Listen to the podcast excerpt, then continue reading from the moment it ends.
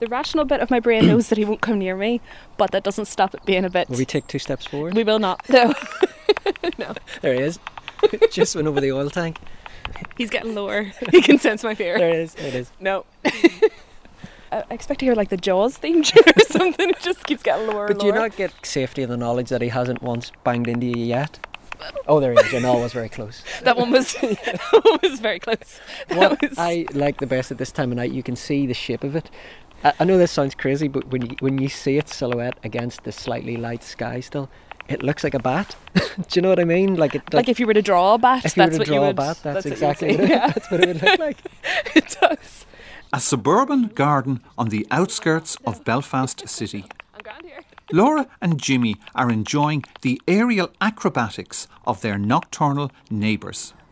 So we're in a back garden, and you know we're in the middle of suburbia. The first thing I should say, we're absolutely surrounded by lots and lots and lots of housing. We're really lucky. We have a little stream that makes it sound very picturesque. I think somewhere, you know, 200 yards up the road, there probably is a spring feeding it, but actually, it's mainly just runoff from the streets and from, you know, uh, the, the drains and whatever else. But there is a stream, and because there's water, there's life, and there's trees that run along the stream as well. So there's plenty of cover, and as you'll just see above, there's a huge swarm of flies. So I presume that's kind of maybe what attracts the bats here. They tend to do a circuit. They'll come down here, round the back of those trees, and then up between to the side of the house. We've got a row of trees, there's cherry blossom and a couple of apple trees and plum trees. And they run along there, round the back of the other houses, loop back round, have a feed, and do that all night. Bats in and around the home wasn't always a welcome sight.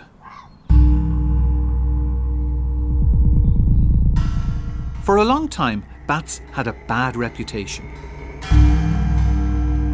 Bloodsuckers, hair grabbers, and disease carriers. These were just some of the beliefs that existed for centuries. But why? Maybe it had something to do with this. Good evening. Dracula speaking. Count Dracula. Do not switch off. Don't even try. You cannot, even if you wish to. Don't close the window. I can get to you anyway.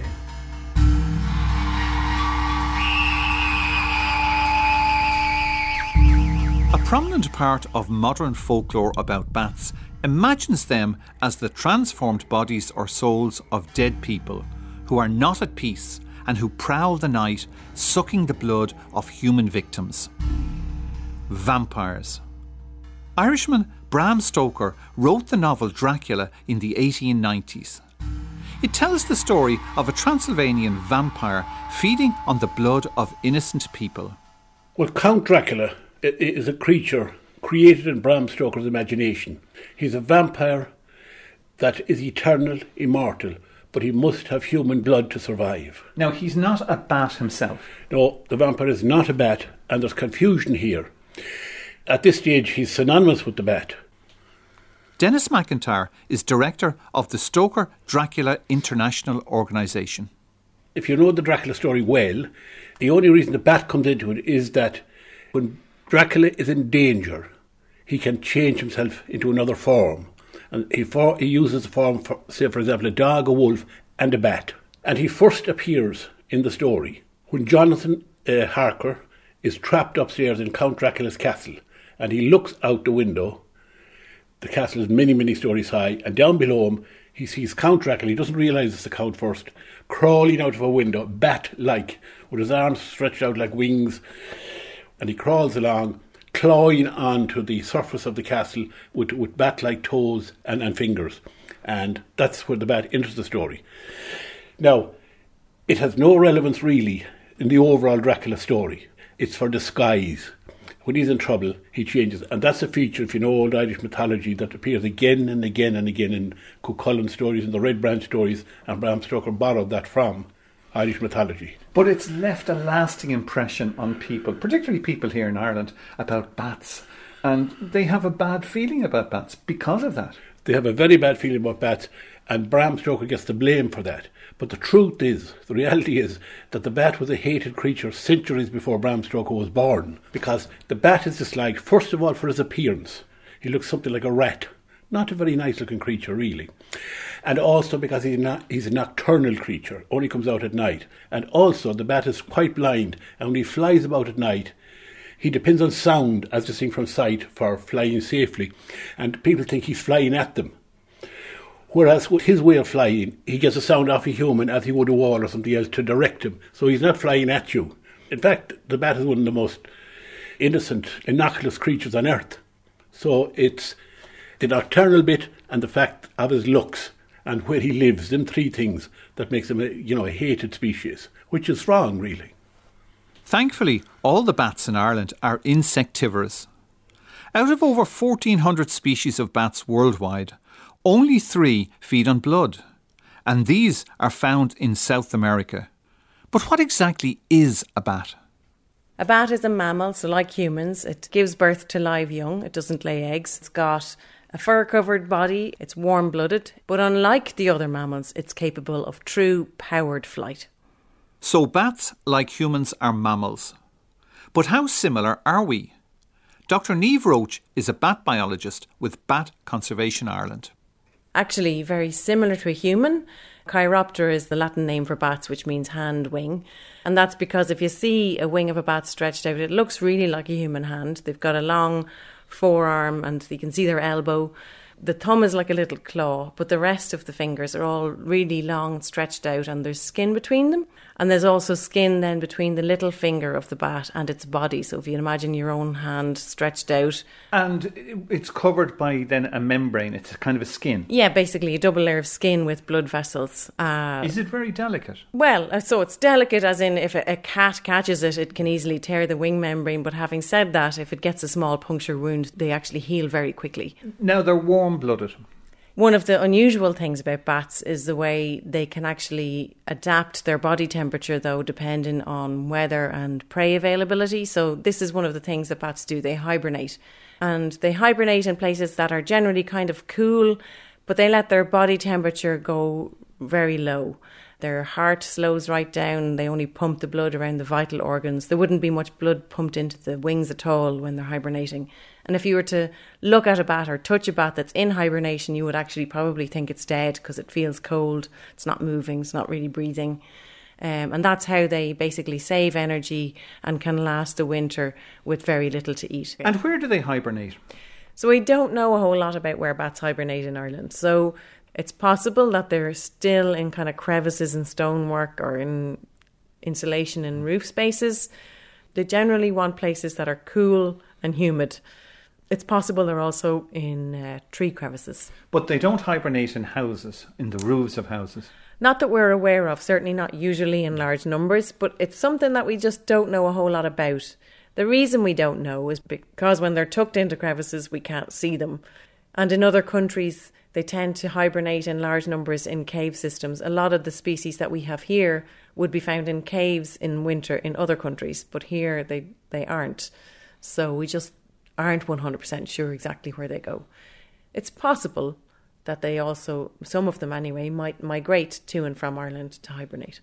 Explain how bats feed. So all Irish bats echolocate. That's basically a long winded word for saying that they make really high pitched sounds and then they listen for the echoes to come back. And that gives them information about their surroundings and it also gives them information about the possible prey that might be in the air around them.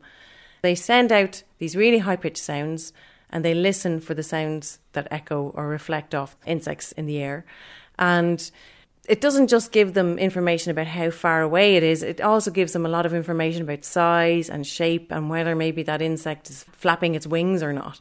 It's very detailed information. It's almost really like three dimensional sound picture that they and, build up of their surroundings. And it must be constantly changing if insects are flying around. Oh, absolutely. I mean, they adjust the sounds that they make depending on whether they're in clutter, you know, if there's loads of branches and things in the way, or if they're in open space, they might make lower pitch sounds if they want the sound to travel further. They might might make slightly more higher pitch sounds if they need a lot of detail. So it's very complicated actually, you know, and the echoes hit their ears at different times, which gives them a sort of three dimensional Triangulation. yeah, yeah, hmm. of what's going on. How successful is this procedure then?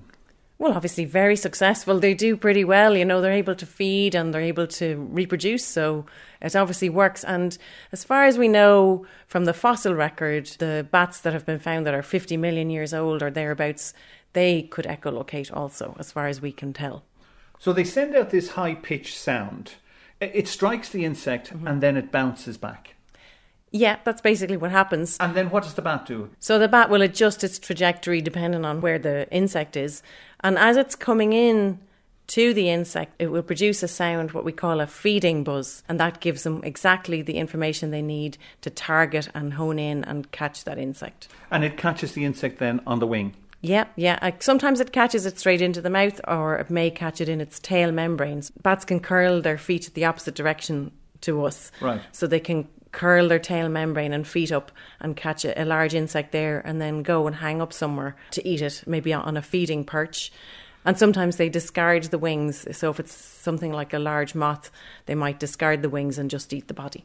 So they don't always feed while they're flying. They sometimes take it back to a perch, is it? Yeah, yeah, Is- exactly. Is what that larger Yeah. prey, is it? Yeah, usually larger prey, and that you would see sometimes in a spot where they've been hanging during the night.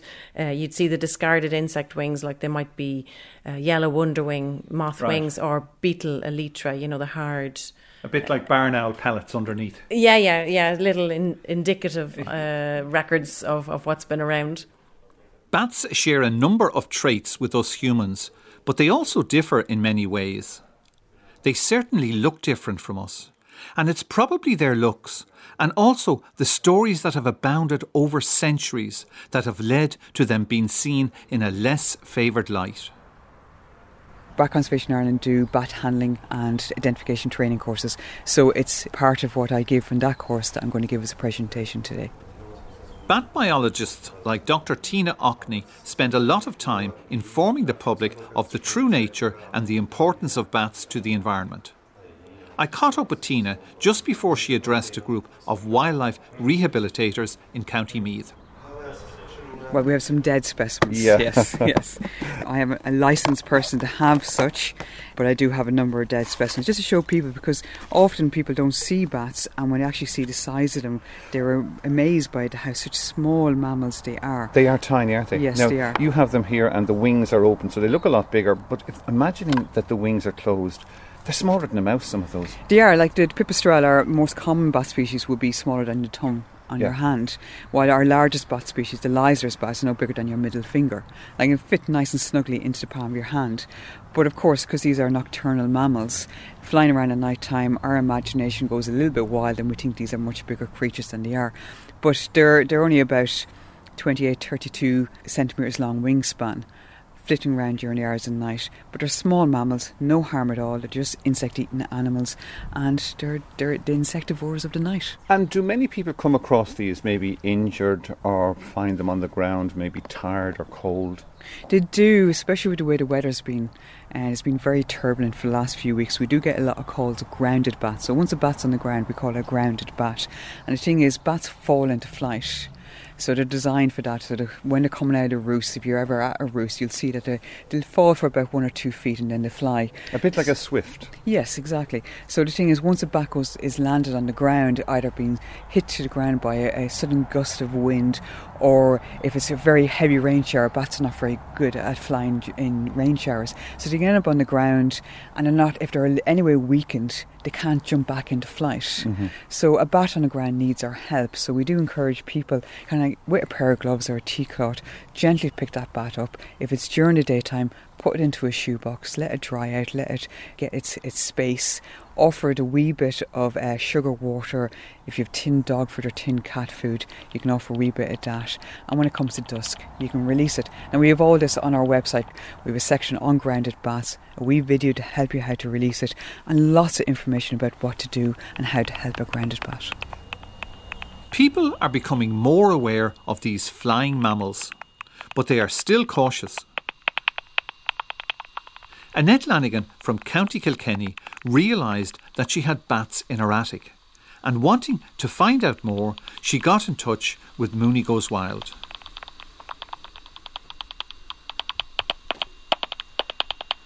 So, on a fine summer's evening in July of 2022, I headed to Kilkenny with my trusted bat detector in hand.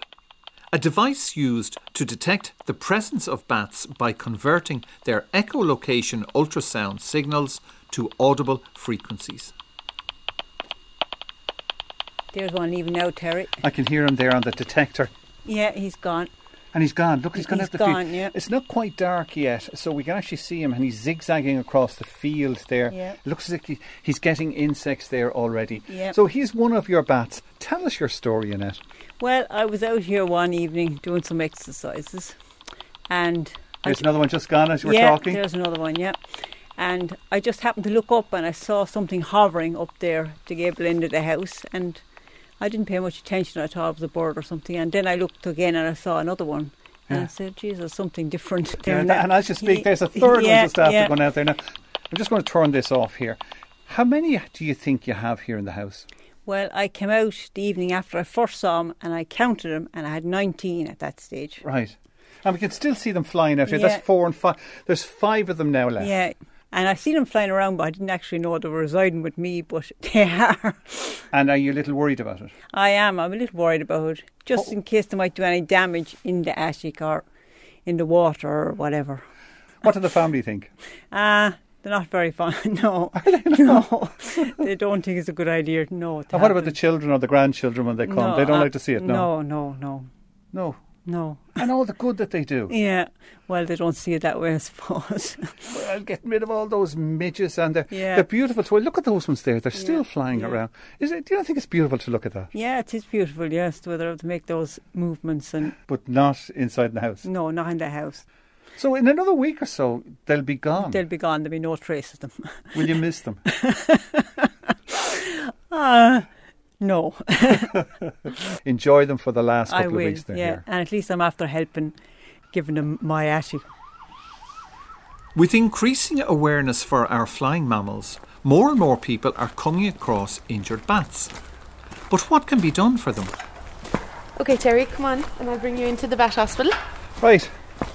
In 2021, Bat Rehabilitation Ireland opened a dedicated bat hospital in Bruree, County Limerick. It's not a bat hospital. It's a bat cave. It says here on the ground. It's the bat hospital around here. Oh, it's lovely. I must say, it's Thank it's you. very, very clean and it's very, very modern. Thank you very much. And, and when I see the first things I see are just a, a number of different what look like incubators. these are our brooders, and the brooders brooder, are right. vital to um, the bats that come in. Bats are going to have to be warmed up before we can examine and treat them, and they have to be nice and warm before we can give them any fluids or food. Okay, so initially when a bat comes to you, the first thing that happens is it goes into one of these brooders. Yeah, so we bring And are there in. any bats in the brooders there? We do. We have at the moment we have a little common pipistrelle. So you, there's a glass door on the night. outside that you're opening, but there's cloth mesh that we can look into. So the cloth mesh um, enclosures are to help that we don't have any escapes. Basically, Right, okay, These yeah. guys can get in and out of tiny spaces. I'm just going to move back a bit because I can hear the hum on it, and I know you don't need want to turn it off because uh, it, it's warming it up. I can It's see the little it nice bat there in So the you can see him up here. So he um, just arrived last night, Yeah. and he was found by a lady in Clarny who was nice enough to come and meet us with him. Uh, he was found in a water trough, so he was completely saturated. Right, do you So want we- to close that over there then, just in case he might get out? Yeah. So we brought him. Um, so we brought him up and gave him Yeah. a check over, and thankfully he hadn't aspirated any of the water. So um, it looks like he's doing pretty well. He's feeding for himself, so we'll be able to Now get he was found in, in a trough, so he fell in, I presume. He'd obviously fall, yeah, he'd fallen into the water trough, so he might have been having a drink, or he may have just been knocked over into Okay. it as well. So Now, as I look around the hospital here, there must be what ten or fifteen cages, and all of them are covered. I presume that's to keep them in the dark. it is. It's just to keep them in the dark. We also use blackout blinds as well Yeah, for yeah. them to keep them nice and comfortable. And how do they react to humans? How do they react to you? To me, I mean, they all have their own little personalities. Right. So when they come in, they're quite nervous and stressed. So we try to keep them in the dark, keep them nice, calm as possible. Um, amazingly, the minute there's one of them there giving out a little bit. Is that what that is? Yeah, he's saying we're nocturnal. He's looking for his sleep, is Yeah, he? he's looking for his sleep. So this little oh they they, they they certainly get into the dark, don't they? They do. We, we provide right in at them the with back. nice Oh, I little see him, I see him. roosting. Yeah. Oh God, I can see. Don't take him out. I see him. nice little roosting lovely. spots there. So that again is this is a little soprano pip, so you can That's see how tiny. one. Now, Yeah. just to give someone an idea, it's smaller than or about the same size as a box of matches. Oh yeah, definitely. So we're talking only this little fella is about five and a half grams. And when will he be ready to go? So we let him build up another little bit of weight. So he maybe about six and a half grams. He'll be ready to go back, Mhm. um, and we'll have some of the volunteers meet us and bring him on his merry way. Now, of the hundred or so bats that you've had in this year, what's the most common injury, or, or why are they appearing here? Okay, so the most common injury we have are cat attacks. Cats are out there at night and they're very smart. They're out there at night, they're watching the bats um, coming out of their roosts and they're grabbing them on the way out. So Ah. we'll have them come in that have had injuries from cats, so shredded wings, and all of these bats, once they've been attacked by a cat, they need to be treated with antibiotics. So. And what's the success rate from here? Out of the 116 bats that we have had in, we have 12 here and we have released 75. That's really good. Absolutely, it's, we're very proud of that. We're also we have a large outdoor flight facility here, and the flight facility is vital to the rehabilitation of bats. Right, can we go and have a look yeah. at it? Let's have a look. So we're just moving out of the hospital, and we're moving out in here to the garden. I must say, very, very well kept. Everything is so well kept here. Thank you. And this is the facility, I presume, we're coming up to it here now. This is so it. it's So this is the bat flight. Um, as you can see, it's completely secure. Again, Right. these tiny little guys can get out of anywhere. so it's like Um, it's, it's a wooden structure with a kind of a, a very fine mesh on it. That's it. so what Um, you do is then is when the bats are ready to, to fly again, you bring them out here. Yes. And you train them here, so to speak. That's it. So we bring them in here, we get them flight fit again.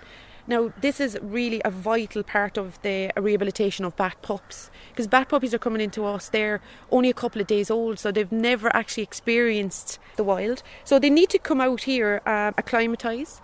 They also have access to the bat boxes that we place inside, which Yeah, is teaching them. them to, To- to find able- suitable roosting areas. Yeah, exactly. Yeah. But the other part of it is they need to learn to fly, they need to learn to use their echolocation, which is going to help them to catch their prey, and they need to be able to forage on insects themselves. So, all the studies have shown that bats and bat pups that are given access to an outdoor flight like this have a much higher success rate of survival in the wild. Although some bats do end up in trouble and are carefully rehabilitated by Susan and her team, there are many roosts throughout the country that are thriving. Now, Terry, just have a look up there behind you and you'll see where our lovely bats live. Well, I don't see where they live, but I can see all that dirt on the wall. That's the guano. Yes, it is, and there's plenty of guano because we have plenty of bats in our attic. One such nursery roost is in Camross in County Laois, where another Mooney Goes Wild listener, Kerry McLean Redmond, lives with her family and a family of bats. Well, the last count was 727. 727 bats in this house. Correct and right, 727 bats in our attic. How did you manage to count that number?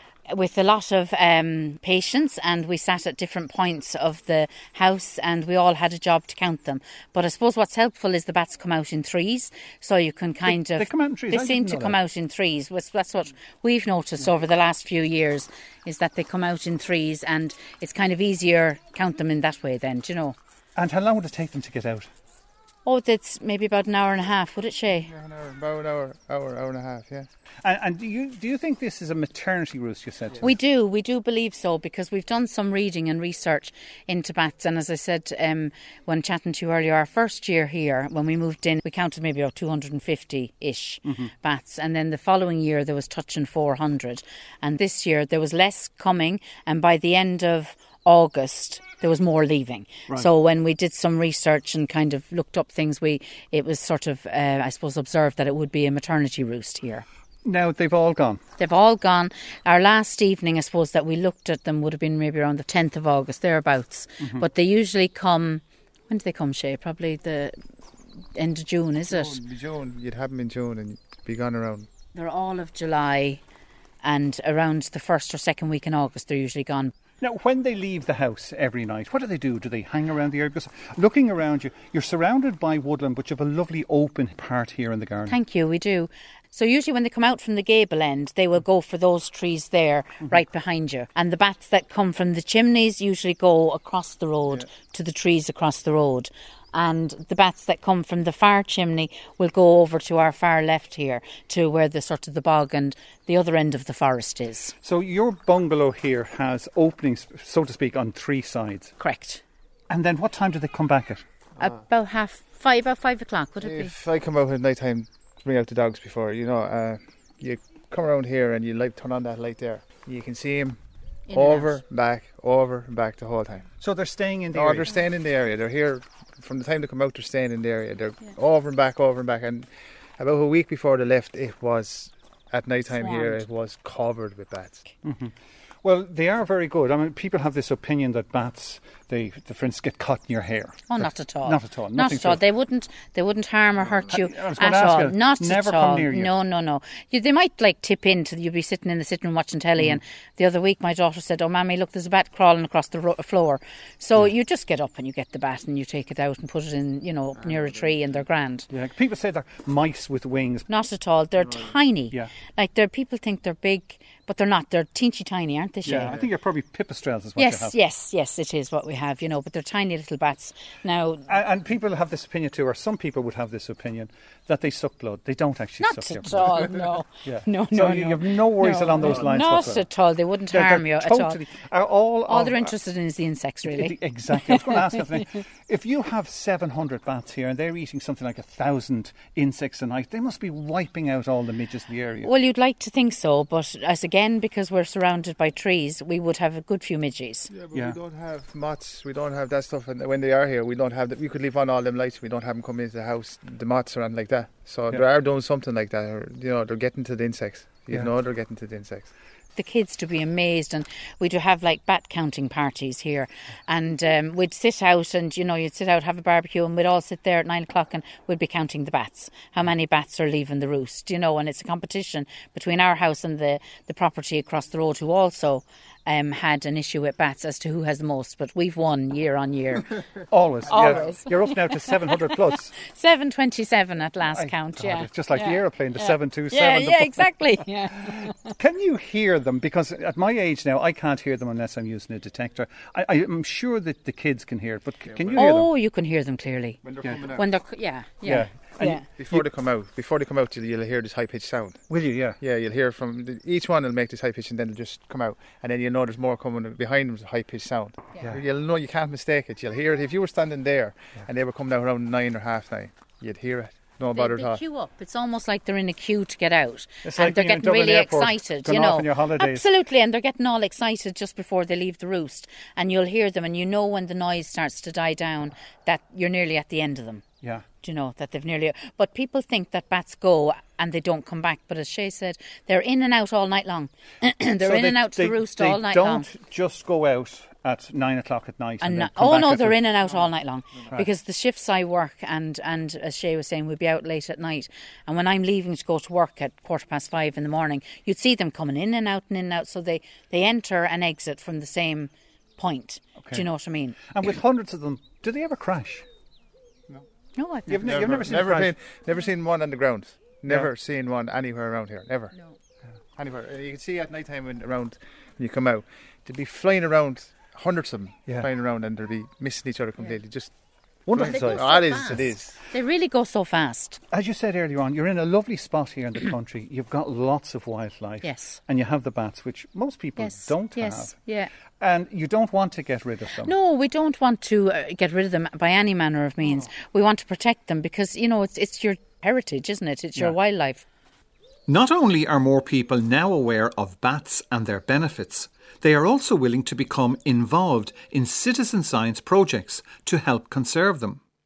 One such project is Bats and Bugs, run by Bat Conservation Ireland and University College Dublin. Dr. Niamh Roche.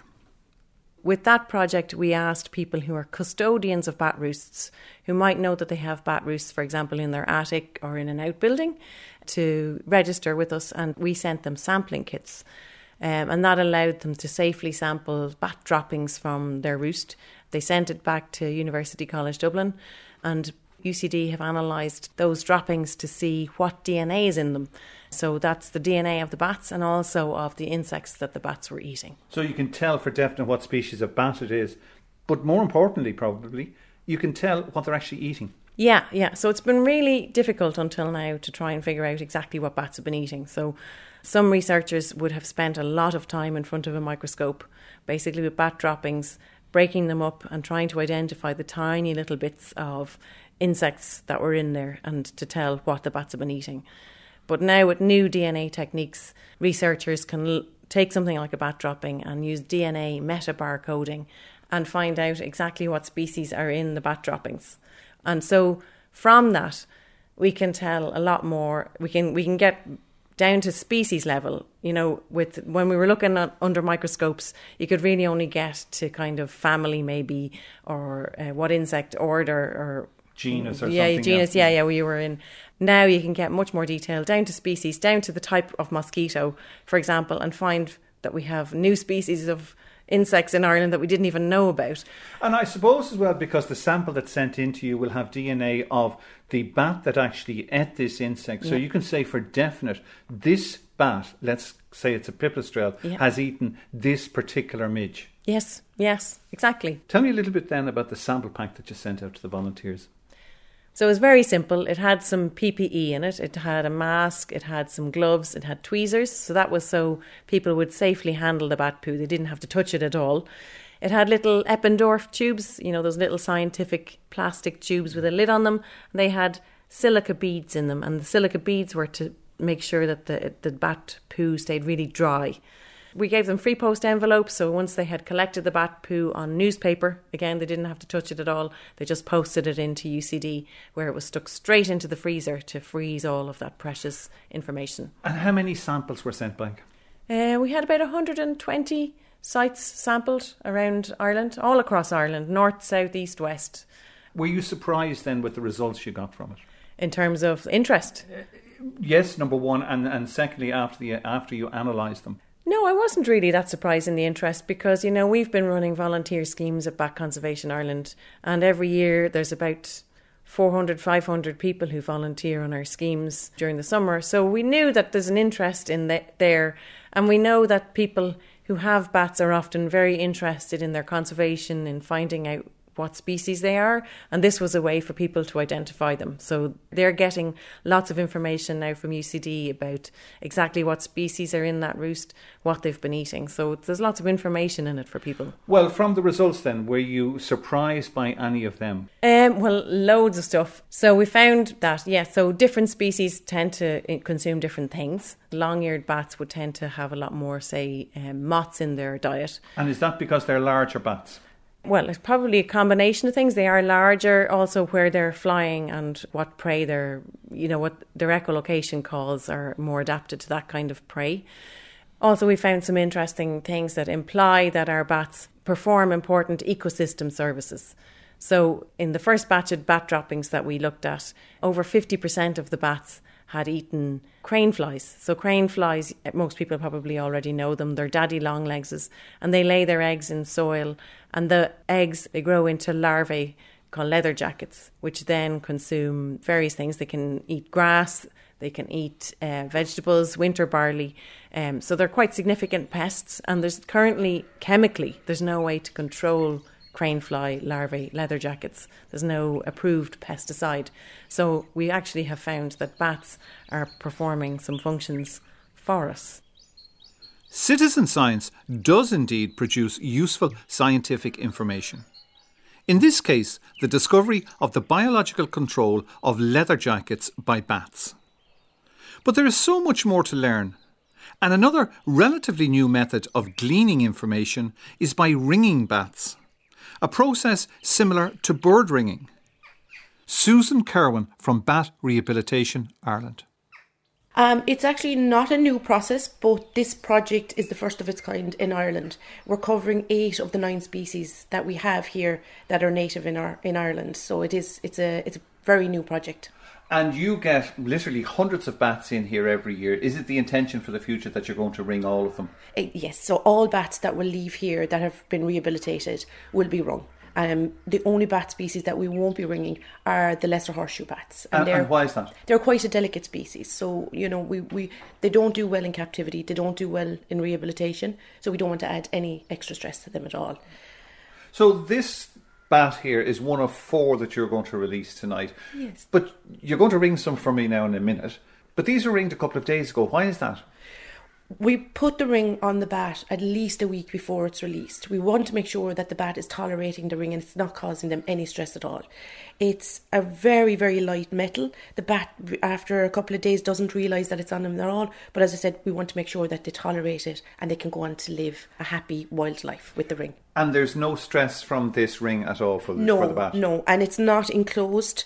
There's a slight lip that's open on it, so Yeah, it can move see it there, freely yeah. up and down the wing, It and it's not anything, pinching. it? No, it's not pinching the membrane. Now, this is why we had to be trained to apply these rings, and we had to have a license to do it, because there is a slight lip on the ring. We want it has to be closed just enough that it can slide freely up and down, but it's not going to catch the rest of the finger bones as they close Yeah, it's, it's lovely to look at the wing there just as you open it out. And I must say, the animal is totally relaxed.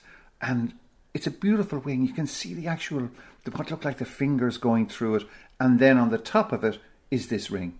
Yes, so you can see the, that the finger bones there, the elongated finger bones as we open it out.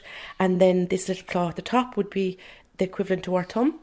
And then you can see that it's very heavily venated as well. So beautiful wings. So later on this evening, we're going to let this guy and his three partners Yes, go, his three friends are. go. But what you're going to do now is you're, going to actually ring some more. I want to ring some more here. So what we're going to do is we're going to ring a Leisler's bat. A Leisler's bat. So okay? Leislers are the largest species of bat that we have here in Ireland. So the ring that we use will be larger than the ring that we would use for the pipistrelles. They're very similar to the bird ringers rings because I've often been out with bird ringers and it's just like that on a kind of a, a cable and you can see the rings then. What must be what, a hundred on that, is there? There is. Okay, well let's get back then to the ringing now. So you have this ring here, you're going to take one of these rings off. So we take the ring off. So what I'm going to do here, So I'm going to take it off. so I'm going to just slide it off this plastic tube that we keep to hold them in. And as you can see there, I have a list of all of the details that I take from the bat as I'm ringing it. So you have the computer open here and you have all the details of this particular bat that you're going to ring now. Yes, so we'll have we'll check the number again, um, and you can see there six oh nine, and then we have the IRL at the top. So we'll log that number. It's a male. Uh, he's an adult, so we log that in, and then we'll take a measurement. So we'll take a measurement from the forearm. We'll register his weight, and then what we'll do here is we keep the origin of location, and once he's released, we'll collect the coordinates, and then that's stored, and we share that then with National Parks and Wildlife Services as part of our licensing. Okay, and where is the, the bat? Where is he himself? I can't. Okay, so He's up here in, in another cage. so this little fella here is an adult. He came in. He was found in um, a Christmas decoration box. Would you believe? Really? Which is quite strange, but we get them from all sorts. He's and his mouth is open there. God, they've got a very big mouth. I didn't realise it in relation to the size of the body. You can see why we wear the gloves. It's very, Yeah. very important. And we just So you're just sliding it on, and then we'll give it just using your fingers then to. give a good squeeze. And as you can see, there's just a slight lip Right. there. I So- can hear him there. Listen. He's clicking away. There you go. He's been very well behaved, and that's I it. I can actually hear that clicking without using a bat detector. So this little fella now is wrong. So it's done and dusted there. That's it. Less than a minute. That's it. And Nice the and ring there, I can see it.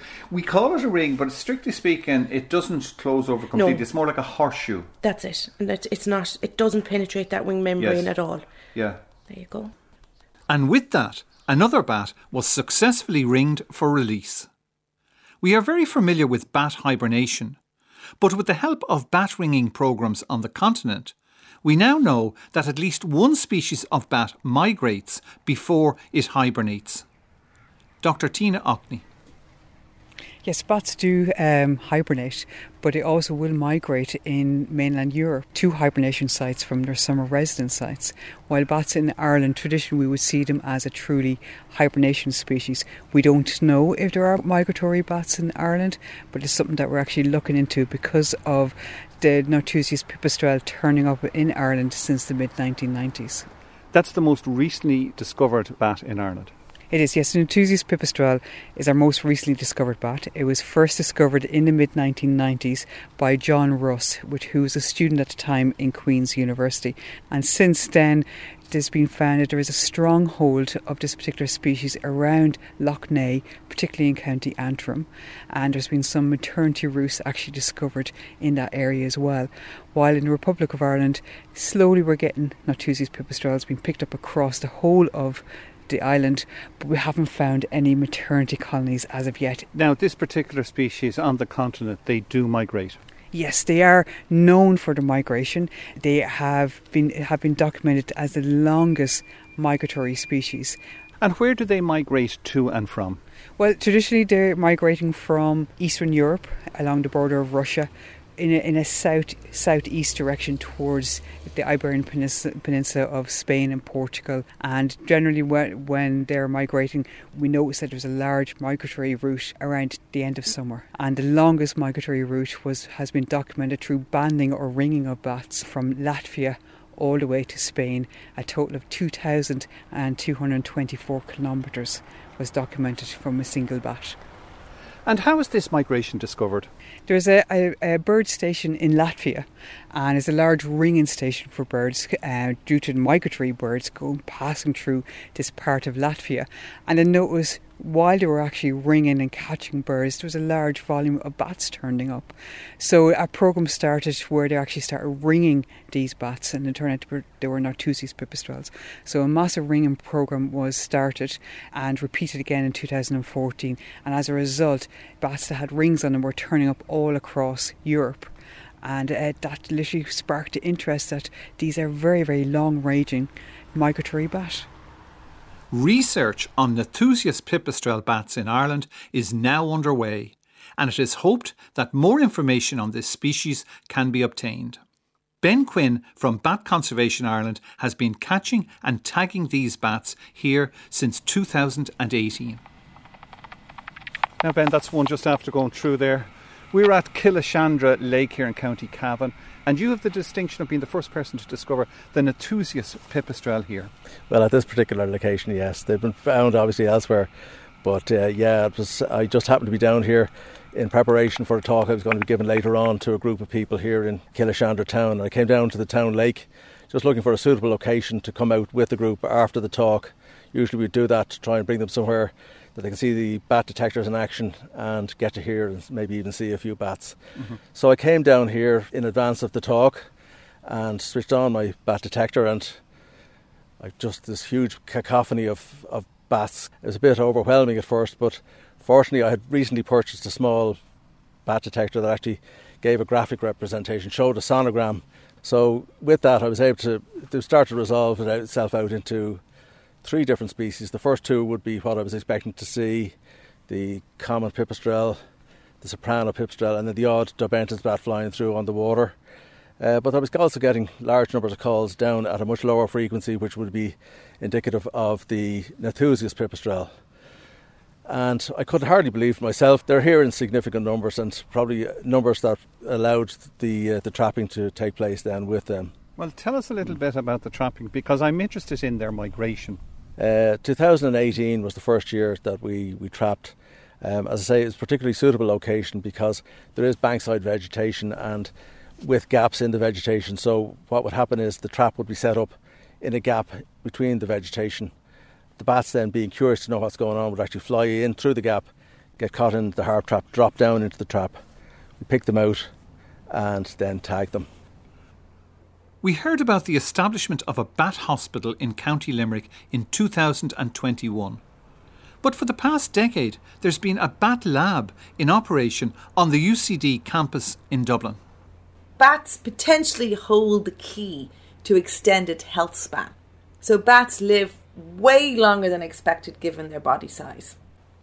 Professor Emma Teeling has been running the Bat Lab for many years now, and various research programs are undertaken by her team.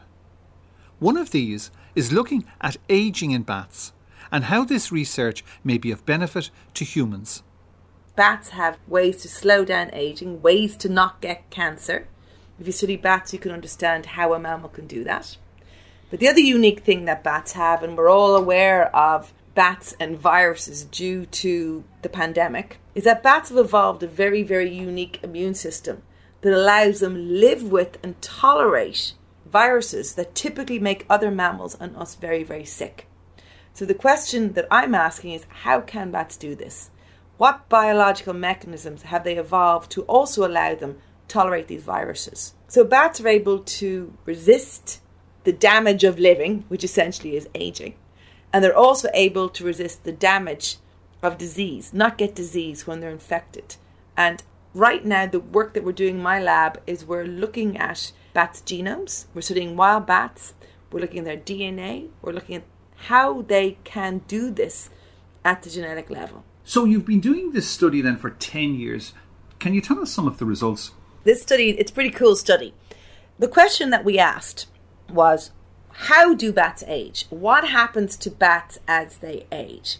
So, if you want to try and look at the biological changes that occur in species, if you want to study aging at the biological level, what you have to be able to do is sample an individual when they're born and sample, biologically sample them throughout their life and look at certain markers of aging and see how does it change. Now, the problem with this is that if you want to study bats in an aging context, it's extremely difficult. You need to be able to find a population of bats that you know the age of. You need to find a population of bats that you can sample every single year. So I was very lucky. I got this European research grant, which is like winning the Science Olympics. I was very happy about this. And it's a high risk, high gain project. And people believed that we would be able to develop the methods to studying wild bats in an aging context. To do this, what we do is we go to France, beautiful Brittany, every single year. And we work with this grassroots conservation organization, Bretagne Vivante. And what Bretagne Vivante have been doing is they have been studying this large colony of these Myotis myotis bats, these greater mouse eared bats. They got the entire population and they tagged them and they put little transponders in them. And what this meant was that when we recut those individuals, so the whole colony was cut in 2010, if a baby was tagged in 2010, if we recaptured this individual in 2020, and we know it's the same individual because it has a microchip, we know that individual is 10 years of age. So we were very, very lucky that Bretagne Vivante had been capturing and studying these animals um, in this population in France, and that these were these Myotis bats, the longest lived genus of bats. Well, why are the bats then living so long? Yeah, that's a brilliant, that's a, another very brilliant question. First of all, how are they aging and why are they living so long? We looked at telomeres. So these are these protective caps on the ends of your chromosomes that shorten every time your cell replicates. These telomeres, they're a bit like the, the, the plastic on the end of shoelaces. Yes, they're like your aglets. Yes. That's exactly what they're like. So we were really interested, well, what goes on with these bats? Do they have ways of maintaining these telomeres? Do they have really long telomeres? What do they do? And we looked at young, middle-aged and old bats. And we knew how old they were in these long-lived Myotis bats in France. And what we found was extraordinary. In these long lived bats, telomeres do not shorten with age. So this means that these long lived species, they've evolved ways to be able to maintain their telomeres. The way I see it, once we work out what the bats have evolved and what biological mechanisms they're employing to allow them slow down aging, to have longer health spans, we can then go and drug those pathways within humans to achieve the same effect. That's ultimately where we could go with this. So, I'll give so you, what you're talking about is increased length of life for humans. I'm talking increased health span, not length of life, increased quality of life. Aging is a disease. It's a disease of the side effects of living. If you can understand and work out what drives all of these changes, then we can slow it down. Why would we not? So the studies that you're doing here ultimately will lead to improvements in health for humans. Yes, I think that's where we're going to go with this. We first of all are going to get a much better understanding of aging. How does it happen? What's going on? We'll get a much better understanding of immune responses. How does the immune system work? But ultimately, I do believe that finding how bats can respond to the challenges of living with a high metabolic rate will give us insights on what we need to do to modify it. Things are moving quickly in this field. It's a really exciting field. It's a really, really exciting field. So we've spent a decade working out what the bats are doing. We're looking at the longest lived and the shortest lived bats, seeing can we target the difference. We're then going to go and look at all of these potential regulators of anti aging and regulators of novel immune tolerance. We need to go and validate those in the lab. So we're, we're taking bits of bat wing and we're growing cells. We're making these cellular systems to show that our regulators do what we think they do. But eventually, what we need to do then is to knock them into the likes of C. elegans and show that it actually has an aging effect. Then we can make the drugs. So we're working on it all. It's amazing to think that by studying bats, we may be able to increase not just length of life in humans, but more importantly, quality of life. Imagine living to over 100 years of age and not to be dogged by disease and cancer. This is the research that Emma and her team are undertaking, and all with the help of bats. So mind your foot here. Okay, and you have the bats. There are four of them in the So bag, we- is that right? So yeah, so th- this is where they were found. They were found only a couple of hundred yards away. We're just standing in the grounds of Ballygrennan Castle, just based outside Bruff. I'm back with Susan Kerwin in County Limerick for the release of four rehabilitated and tagged bats. I want to release them just before darkness, and it'll just give me an idea of where they're heading off to now. Okay. Um, Are they excited, do you think? I they're quite lively inside in Okay. here, so this is the time of the evening where they would be getting ready to to venture out to do some foraging anyway. So Okay. And these four, these are the four that we saw earlier on. They were ringed last week. They were. So we Okay. placed the rings on them last week, and they've tolerated them fine. There's no issue at all. So I'm happy now for them to go back. Okay, well, let's. I'll leave you to it. Well, I won't leave you to it. I'll stand beside you and watch you, but I won't interrupt you. So, No problem. so what you're doing now is you're just gone to the bag. You're opening the bag. You're taking out. And so I'm just going to pull out this little cloth, Yeah. which they're all hiding inside, and I'm going to hold it right up into the air. And I'll Okay. give him a minute. Oh, there's one. There's one already. gone. Yeah, there's a second gone. I'm just watching those two. They fly up. Third one's gone. I see the third one's gone now. There's one still on the piece of cloth. There's always one, isn't there? I've lost sight of two of them. I can see one of them. It's just flown up there really high and just gone behind that. There's the last one gone now as well. Just- So the, the four of them are gone. Beautiful. Yeah, That- I'm delighted. I'm delighted. They're happy Can, now. can you back. see any of the four there now? Because I've, No, I've lost sight of no, them all. I can't see them. They're gone. That's it. They're How, gone. how do you feel now? How long have you got those four bats? So they've been in with us just over six weeks. And now they're gone within within 10, 15 seconds. You've lost sight of them completely. I'm delighted to see them go. Uh, Yeah. The night before I released them, I'm always nervous because you know you do get attached and you're you're very invested in their.